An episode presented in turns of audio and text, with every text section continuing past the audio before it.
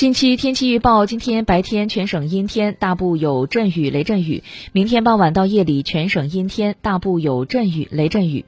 南部部分县市有大到暴雨，并伴有短时强降水、雷暴大风等强对流天气。五号全省阴天，大部有阵雨、雷阵雨，东部、东南部有大到暴雨，局地大暴雨，并伴有短时强降水、雷暴大风等强对流天气。六号东部、南部阴天，部分县市有阵雨、雷阵雨，其他县市多云到晴天。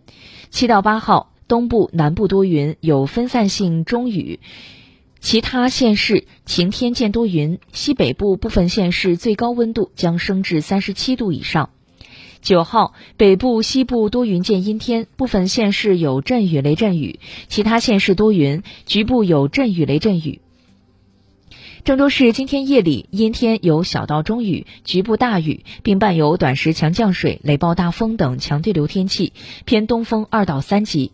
明天阴天有阵雨、雷阵雨，最高温度三十到三十一度，最低温度二十四到二十五度。